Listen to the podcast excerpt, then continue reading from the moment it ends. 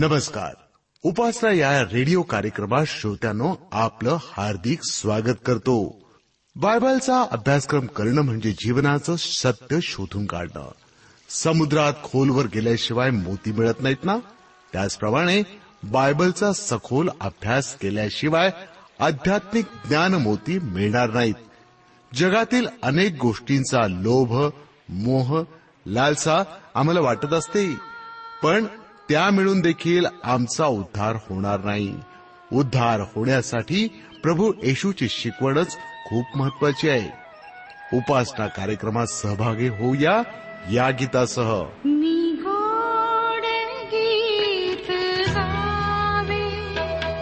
देवा तुझ्या प्रीतीचे मी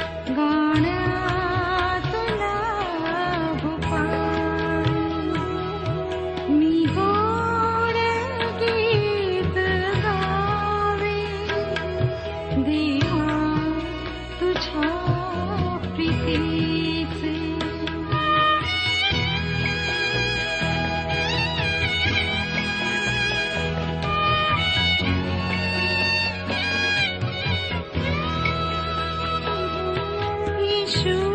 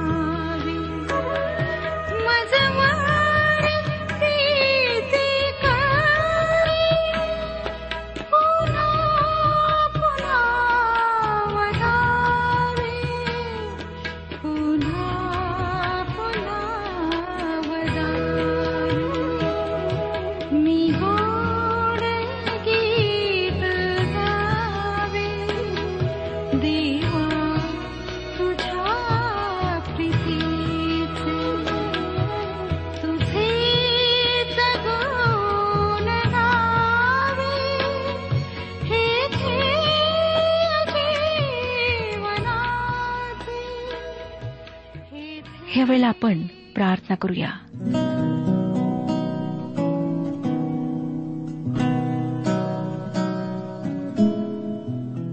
हे आमच्या पवित्र सर्वसमर्थ जिवंत परमेश्वर पित्या तुझ्या चरणाशी आम्ही येत आहोत. तू आजपर्यंत आम्हाला सांभाळलंस आमच्यासोबत राहिलास ही तुझी कृपा आहे. पवित्र बाबा आज जेव्हा आम्ही नवीन पुस्तकाचे अध्ययन सुरू करीत आहोत तूच आमच्या मनाची तयारी कर.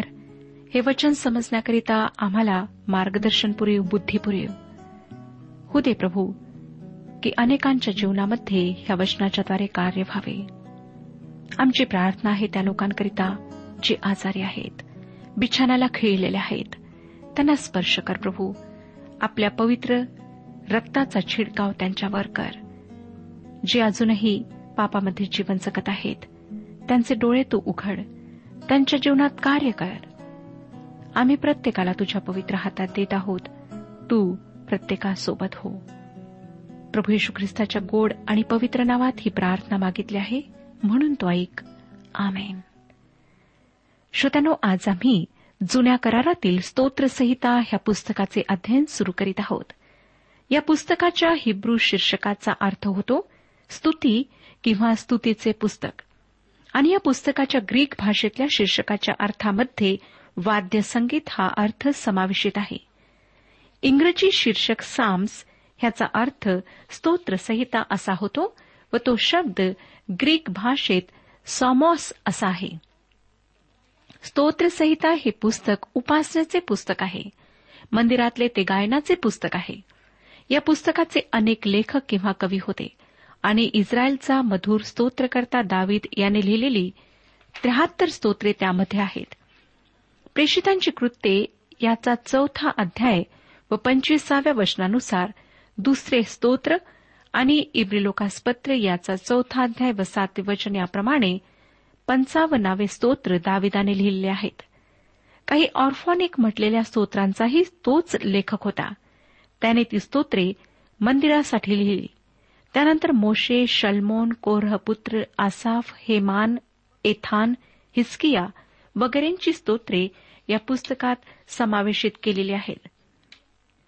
येशू ख्रिस्त ही या पुस्तकाची मध्यवर्ती कल्पना आहे आणि राजा व राज्य ही या गीतांची मूळ कल्पना आहे. या पुस्तकाची गुरुकिल्ली असलेला शब्द हालेलुया म्हणजे प्रभूची स्तुती असो हा आहे.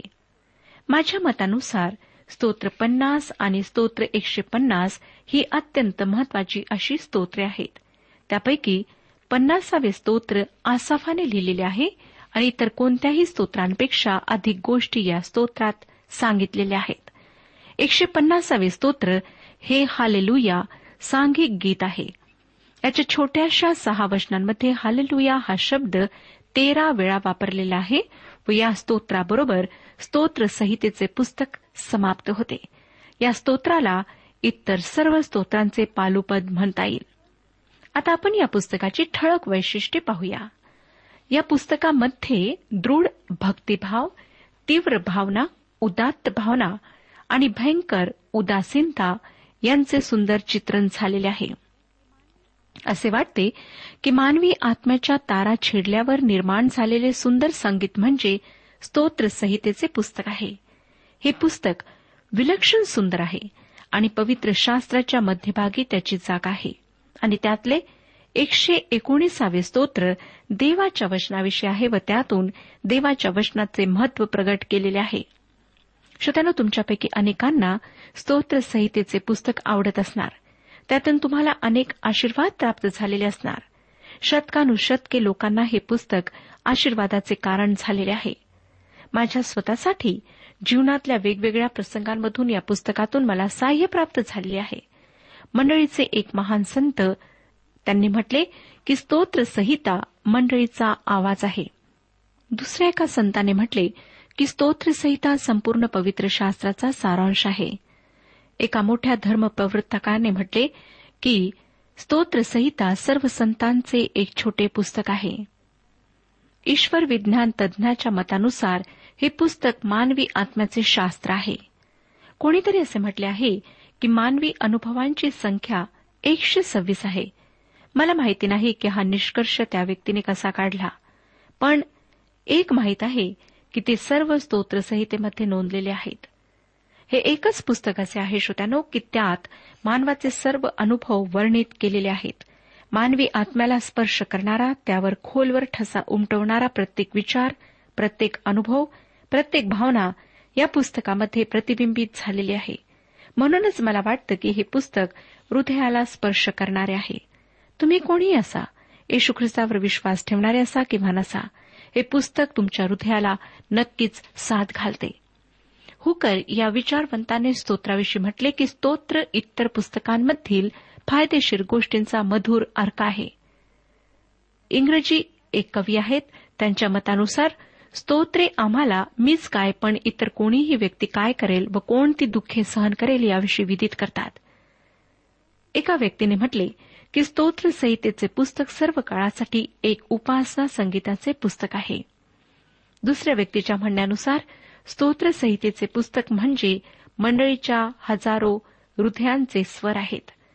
जरी स्तोत्र मुळात यहुदी संस्कृतीला अनुसरून असली तरी देवाच्या लोकांच्या जीवनातल्या त्यांच्या स्थानामुळे त्यांची वैश्विकता पडते सर्व पिढ्यांमध्ये विश्वासणाऱ्यांच्या खोल भावना स्तोत्रांमध्ये व्यक्त होतात. स्तोत्रांमध्ये येशू ख्रिस्त भरलेला आहे. शुभवर्तमानात जेवढे येशूचे चित्र आहे त्याहीपेक्षा परिपूर्ण चित्र आम्हाला स्तोत्रात सापडते. तो प्रार्थनेसाठी डोंगरावर गेला हे आम्हाला शुभवर्तमान सांगते परंतु त्याने काय प्रार्थना केली ते स्तोत्र आम्हाला सांगते. शुभवर्तमान आम्हाला त्याच्या वधस्तंभावरच्या मरणाविषयी सांगते पण त्यावेळेस त्याच्या हृदयातली खळबळ काय होती त्याविषयी आम्हाला स्तोत्रे सांगते. तो स्वर्गात चढला हे शुभवर्तमान सांगते पण तो स्वर्गात सिंहासनावर आरूढ झाला आहे हे स्तोत्र सांगतात. जेथे शुभवर्तमान त्याच्याविषयी शेवट करतात तेथे स्तोत्रे त्याच्याविषयी सुरुवात करतात. या पुस्तकात तारणाऱ्या ख्रिस्ताचे चित्र अगदी स्पष्ट दिसते. तुम्हाला आठवतच असेल श्रोत्यानो की पुनरुत्थानानंतर येशू ख्रिस्ताने आपल्या स्वकीयांना दर्शन दिले. त्यावेळेस त्यांना तो काय म्हणाला? ते लुकृष्भवर्तमान चोवीसावाध्याय अध्याय आणि चौवेचाळीसाव्या वचनात आपण वाचूया. लुकऋषभवर्तमान चोवीसावा अध्याय आणि चौवेचाळीसावे वचन. मी तुमच्याबरोबर असताना जीवशने तुम्हाला सांगितली होती ती हीच की मोशेच्या नियमशास्त्रात भविष्यवाद्यांमध्ये व स्तोत्रांमध्ये माझ्याविषयी ज्या गोष्टी लिहिल्या आहेत त्या सर्व परिपूर्ण झाल्याच पाहिजेत. ख्रिस्त हा स्तोत्रांचा विषय आहे आणि मला वाटतं की त्यातील प्रत्येक स्तोत्राच्या स्तुतीचा विषय तोच आहे. मला काही स्तोत्रांमध्ये त्याची जागा शोधता येणार नाही.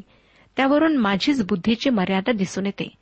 तांत्रिकदृष्ट्या काही स्तोत्रांना ख्रिस्ताची म्हणजे तारणाऱ्याची स्तोत्रे म्हटल्या जातात.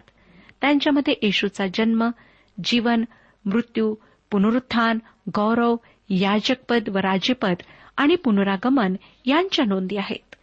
जवळजवळ पंधरा स्तोत्रे अशी आहेत पण मी पूर्वी म्हटल्याप्रमाणे सर्व दीडशे स्तोत्रांमध्ये तो आम्हाला आढळतो. आपण जसा या पुस्तकाचा अभ्यास करू तशी ही गोष्ट स्पष्ट होईल.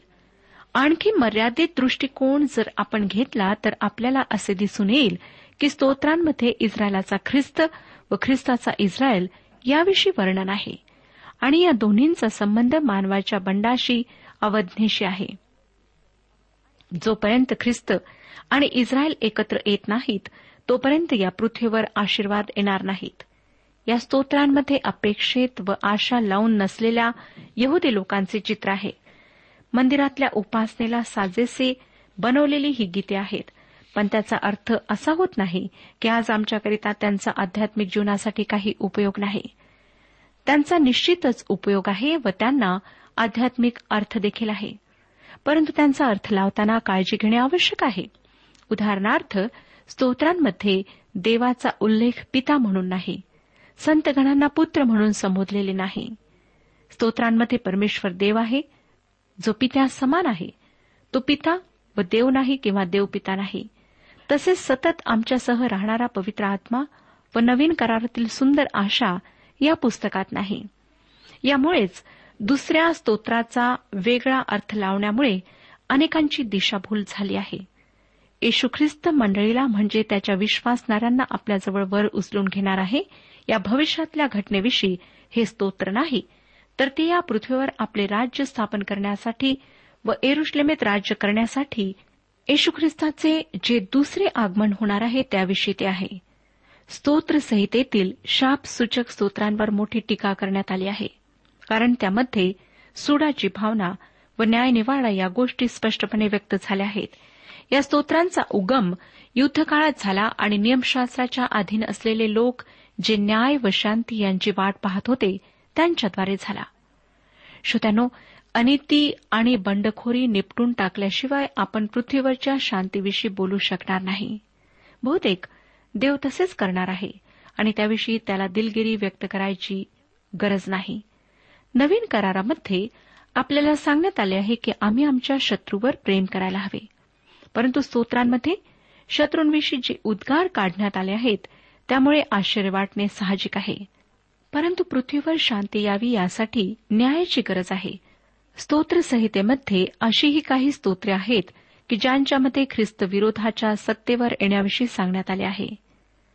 कठीण परिस्थितीत लोकांनी कसे वागायला पाहिजे किंवा काय प्रार्थना करायला पाहिजे हे ठासून सांगणे आमच्या हातात नाही. दुसऱ्या प्रकारच्या स्तोत्रांमध्ये पश्चाताप ऐतिहासिक निसर्ग यात्रा स्तुती प्रेषण कार्य शुद्धता देवाच्या वचनाची स्तुती वगैरे विषय आहेत. श्रोतानो स्तोत्रसहितातील स्तोत्रांचा अनुक्रम वाटेल तसा दिलेला नाही. काही लोकांना त्यांच्यात योग्य अनुक्रम नाही असे वाटते परंतु तसे नाही. त्याउलट एक रुचीपूर्ण गोष्ट आम्हाला त्यात आढळते ती म्हणजे एखादे स्तोत्र एक तत्व मांडते व त्यानंतरची स्तोत्रे त्याविषयी स्पष्टीकरण देतात. उदाहरणार्थ स्तोत्र एक ते आठ. स्तोत्र संहितेच्या पुस्तकाची मांडणी सुव्यवस्थित करण्यात आली आहे. अनेक वर्षांपासून असे म्हणण्यात येत आहे की स्तोत्र संहितेच्या पुस्तकाची रचना मोशेच्या पाच पुस्तकांशी सुसंगत आहे. मोशेची पाच पुस्तके व स्तोत्रसंहिता यांच्यातील साधर्म्य सहज लक्षात येण्यासारखे आहे. उदाहरणार्थ उत्पत्तीच्या पुस्तकाच्या भागात आपण संपूर्ण आशीर्वाद भोगणारा परिपूर्ण मानव पाहतो जसे की पहिल्या स्तोत्रात. त्यानंतर मानवाचे पतन व पुनर्स्थापना त्यामध्ये आहे. दुसऱ्या स्तोत्रात बंडखोर मानवाचे चित्र आहे.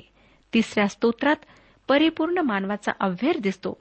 तर चौथ्या अध्यात स्त्रीचे बीज व साप यांच्यातील संघर्ष दिसतो. पाचव्या स्तोत्रामध्ये परिपूर्ण मानव शत्रूंच्या गराड्यात पडलेला दिसतो. सहाव्या स्तोत्रात परिपूर्ण मानवाची टाच फोडलेली अशा अवस्थेत तो शिक्षा भोगताना दिसतो. सातव्या स्तोत्रात परिपूर्ण मानव खोट्या साक्षीदारांमध्ये दिसतो. आणि शेवटी आठव्या स्तोत्रात मानवाच्या मस्तकाला जखम झाल्याने मानवजातीसाठी उपलब्ध झालेले तारण आम्हाला दिसते. पुढे स्तोत्रे नऊ ते पंधरामध्ये शत्रू व ख्रिस्त विरोधी यांच्यातला संघर्ष व शेवटची सुटका आम्हाला दिसते.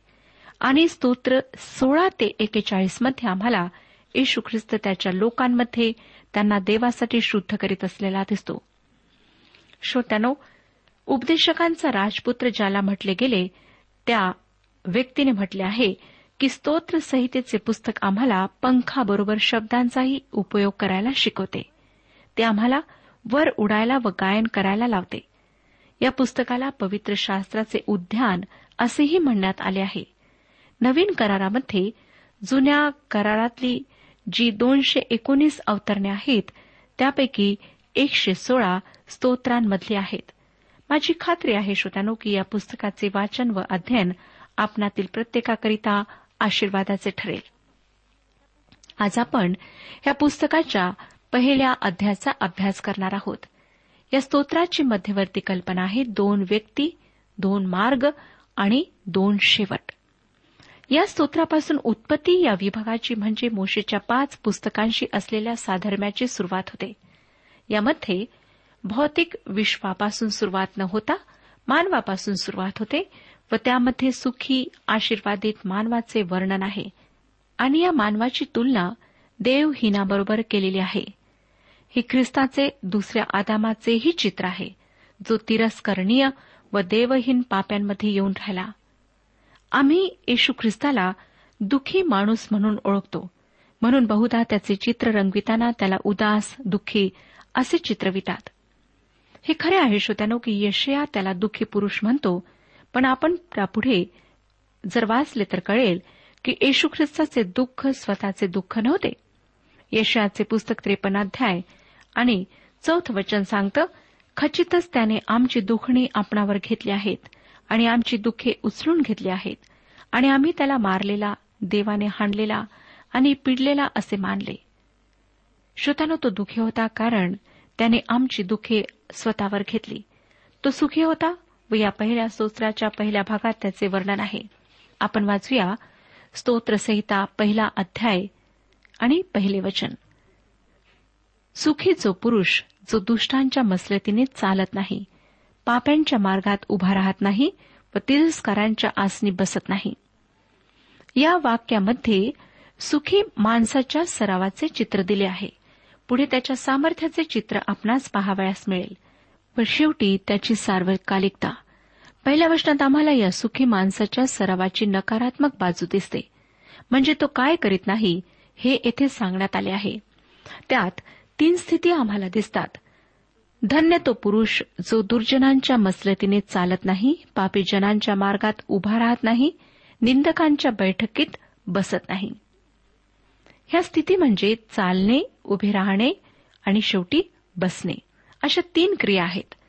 जो माणूस दुष्टांच्या मसलतीने चालत नाही पाप्यांच्या मार्गात उभा राहत नाही व तिरस्कारांच्या आसनी बसत नाही तो सुखी आहे. किंवा या गोष्टी जो करतो तो सुखी नाही. या तीन पायऱ्या आहेत. चालणे मग उभे राहणे किंवा थांबणे व शेवटी बसणे. म्हणजे एकानंतर एक पायऱ्या ओलांडून तो पाप्यांपैकी एक होतो. स्पष्ट आहे श्रोतानो की अशा ठिकाणी अधोगती ऱ्हास आणि शेवटी नाश आहे. सुखी माणूस दुष्टांच्या मसलतीने चालत नाही. तुम्हाला माहीतच आहे की मसलत म्हणजे सल्ला.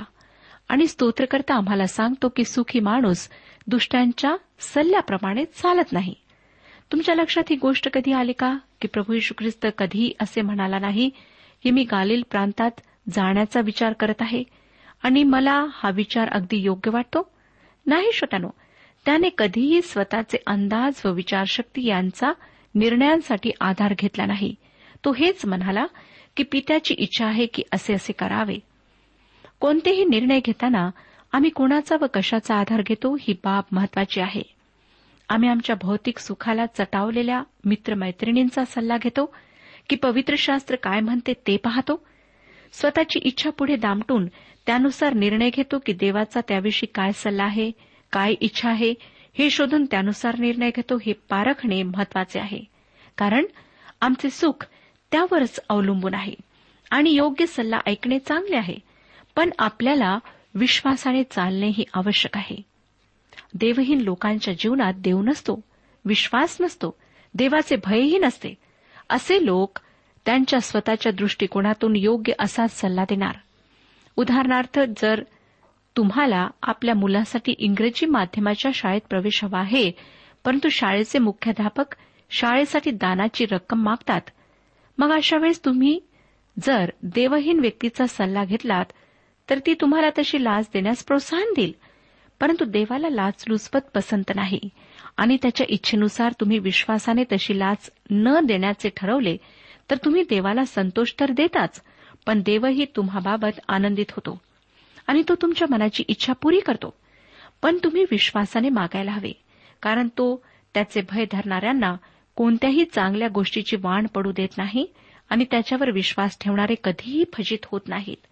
म्हणून श्रोत्यानो कोणताही निर्णय घेताना तुम्ही कोणाचा सल्ला घेता ते महत्त्वाचे आहे. मग दुसरी पायरी म्हणजे सुखी माणूस ना तर देवहीनांचा सल्ला घेतो ना तर तो त्यांच्या म्हणजे पाप्यांच्या मार्गात उभा राहतो. हे पापी लोक पवित्र शास्त्रातल्या शिकवणुकीप्रमाणे वागत नाहीत. त्यांच्याविषयी नीतीसूत्रे चौदावाध्याय आणि बाराव्या वचनात म्हटले आहे की मनुष्याला एक सरळ मार्ग दिसतो पण त्याच्या शेवटास मृत्यूपथ फुटतात. पुढे सोळावाध्याय आणि दुसऱ्या वचनात म्हटले आहे मनुष्याचे सर्व मार्ग त्याच्या दृष्टीने शुद्ध असतात परंतु यहोवा आत्मे तोलून पाहतो. पाप्याला आपण चुकत नाही असे वाटत असेल परंतु तो पापी आहे. पवित्र शास्त्र यशाचे पुस्तक पंचावन्न अध्याय आणि सातव्या वचनात सांगते दुर्जन आपला मार्ग सोडो अधर्मी आपल्या कल्पनांचा त्याग करो. तसेच यशाचे पुस्तक त्रेपन्न अध्याय आणि सहावं वचन सांगतं आम्ही सर्व मेंढरांप्रमाणे भहकून गेलो होतो. आम्ही प्रत्येकाने आपापला मार्ग धरला होता. अशा आम्हा सर्वांचे पाप परमेश्वराने त्याचवर लादिले. आमच्या सर्व अपराधांचे ओझे देवाने येशू ख्रिस्तावर लादले. आम्ही पापी आहोत. हेच आमचे चित्र आहे. श्रोत्यानो तात्पर्य हेच की एकदा देवहीनांचा सल्ला ऐकल्यानंतर त्यांची संगती धरणे ही गोष्ट सुखी माणूस टाळतो. तिसरी पायरी म्हणजे माणूस तिरस्काराच्या जागेवर बसतो. तिरस्कारी म्हणजे नास्तिक देवावर अजिबात विश्वास न ठेवणारे त्याचा तिरस्कार करणारे असतात. देवाचा तिरस्कार करणारे त्याच्या वचनाचा तिरस्कार करतात. देवाचे लोक त्यांना आवडत नाहीत. प्रार्थना त्यांना नको असते. घाणीत लोणाऱ्या दारुड्या इतकेच वाईट देवाचा तिरस्कार करणारे लोक असतात. आणि अशा लोकांचा देव स्वतः तिरस्कार करतो. देवाचा धिक्कार करण्यापेक्षा अधिक नीच गोष्ट कुठलीही नाही श्रोत्यानो. नीतीसूत्रे तिसरा अध्याय आणि चौतीसाव्या वचनात वचन आम्हाला सांगतं नीतीसूत्रे तिसरा अध्याय चौतीसावे वचन. खचित तो निंदकाचा उपहास करतो पण नम्रास कृपा देतो. तुमच्या लक्षात आले असेल की सुखी माणूस तीन गोष्टींपासून दूर पळतो तो सल्ला मसरतीसाठी दुष्टांकडे जात नाही पापी ज्या मार्गाने जातात त्या मार्गाकडे तो फिरकत नाही आणि तिरस्कारांच्या आसनी तो बसत नाही. श्रोत्यानो तुमचे मित्र कोण आहेत? तुम्ही कोणासंगती वेळ घालवता? कोणाचा सल्ला घेता? आणि कोणाबरोबर तुमचे उठणे बसणे आहे याचा विचार करा. आठवा आणि अजूनही तुम्ही आपला मार्ग नीट केला नसेल तर परमेश्वराकडे मागे वळा. त्याला मागा कारण की त्याने आमच्यासाठी उत्तम ते जीवन उत्तम तो मार्ग दाखवलेला आहे. श्रोत्यानो म्हणून परमेश्वराच्या वचनाकडे लक्ष लावा. आता दुसरं वचन पहा काय सांगतं? स्तोत्रसेता पहिला अध्याय आणि दुसरे वचन. तर परमेश्वराच्या नियमशास्त्रात रमतो त्याच्या नियमशास्त्राचे अहोरात्र मनन करतो. या माणसाच्या सुखाची गुरुकिल्ली त्याच्या परमेश्वराच्या वचनात रमणे ही आहे. तुम्हाला येशू ख्रिस्ताने सांगितलेली एक गोष्ट आठवत असेल? एका माणसामध्ये एका अशुद्ध आत्म्याने संचार केला. परंतु तो जेव्हा त्या माणसाला सोडून गेला तेव्हा त्या माणसाने आपले जीवन शुद्ध केले. त्याचे जीवन अशुद्धतेपासून शुद्ध व स्वच्छ झाले. आणि त्याला वाटले की आता सर्व काही व्यवस्थित आहे. परंतु तसे नव्हते. कारण त्या अशुद्ध आत्म्याचा अजूनही त्या माणसावर ताबा होता. तो अशुद्ध आत्मा इकडे तिकडे फिरला व त्याला निवाऱ्याचे स्थान मिळेना म्हणून तो परत आपल्या पूर्वीच्या जागी आला. पण येताना तो काही एकटा आला नाही. तर त्याने आपल्यासह आणखी सात दुरात्मे जे त्याच्यापेक्षा दुष्ट होते त्यांना आणले. आणि त्या माणसाची शेवटली स्थिती त्याच्या आधीच्या स्थितीपेक्षा वाईट होती. बऱ्याच लोकांना वाटतं की आपले जीवन थोडेफार शुद्ध करणे आवश्यक आहे. त्या पलीकडे आणखीन काही करण्याची गरज नाही. पण या ठिकाणी स्तोत्रकर्ता काय म्हणतो ते लक्षात घ्या. परमेश्वराच्या शास्त्रात तो रमतो. म्हणजे त्याला देवाच्या वचनात संतोष वाटतो. देवाच्या नियमशास्त्रामध्ये त्याला आनंद वाटतो. होय शतानो पवित्र शास्त्र एक कंटाळवाणे पुस्तक नाही ते एक रुचीपूर्ण पुस्तक आहे. प्रभू परमेश्वर ह्या विषयात आपले मार्गदर्शन करो आणि आपणाला आशीर्वाद देऊ आजच्या उपासना कार्यक्रमात परमेश्वराच्या जिवंत वचनातून मार्गदर्शन आपण ऐकलं. आजच्या या वचनातून आपणास काही आशीर्वाद मिळाला असेल यात काही शंका नाही. सुदैव जीवनविषयक काही शंका असल्यास किंवा काही प्रश्न असल्यास किंवा काही प्रार्थना निवेदन असल्यास पत्राद्वारे आम्हास अवश्य कळवा. आम्हाला अगदी आनंदच होईल. पत्र व्यवहारासाठी आमचा पत्ता लिहून घ्यावा. कार्यक्रम उपासना पोस्ट बॉक्स क्रमांक एक शून्य दोन बेजनबाग नागपूर पिनकोड क्रमांक चार चार शून्य शून्य शून्य चार. आमचा ईमेल अॅड्रेस आहे Marathi T T B at radio eight eight two dot com. Email address पुन्हा एकदा ऐका. Marathi T T B at radio eight eight two dot com बरं तर आता इथंच थांबूया कारण आपल्या कार्यक्रमाची वेळही संपत आलेली आहे. पुन्हा आपली भेट आपल्या पुढल्या कार्यक्रमात तोपर्यंत नमस्कार.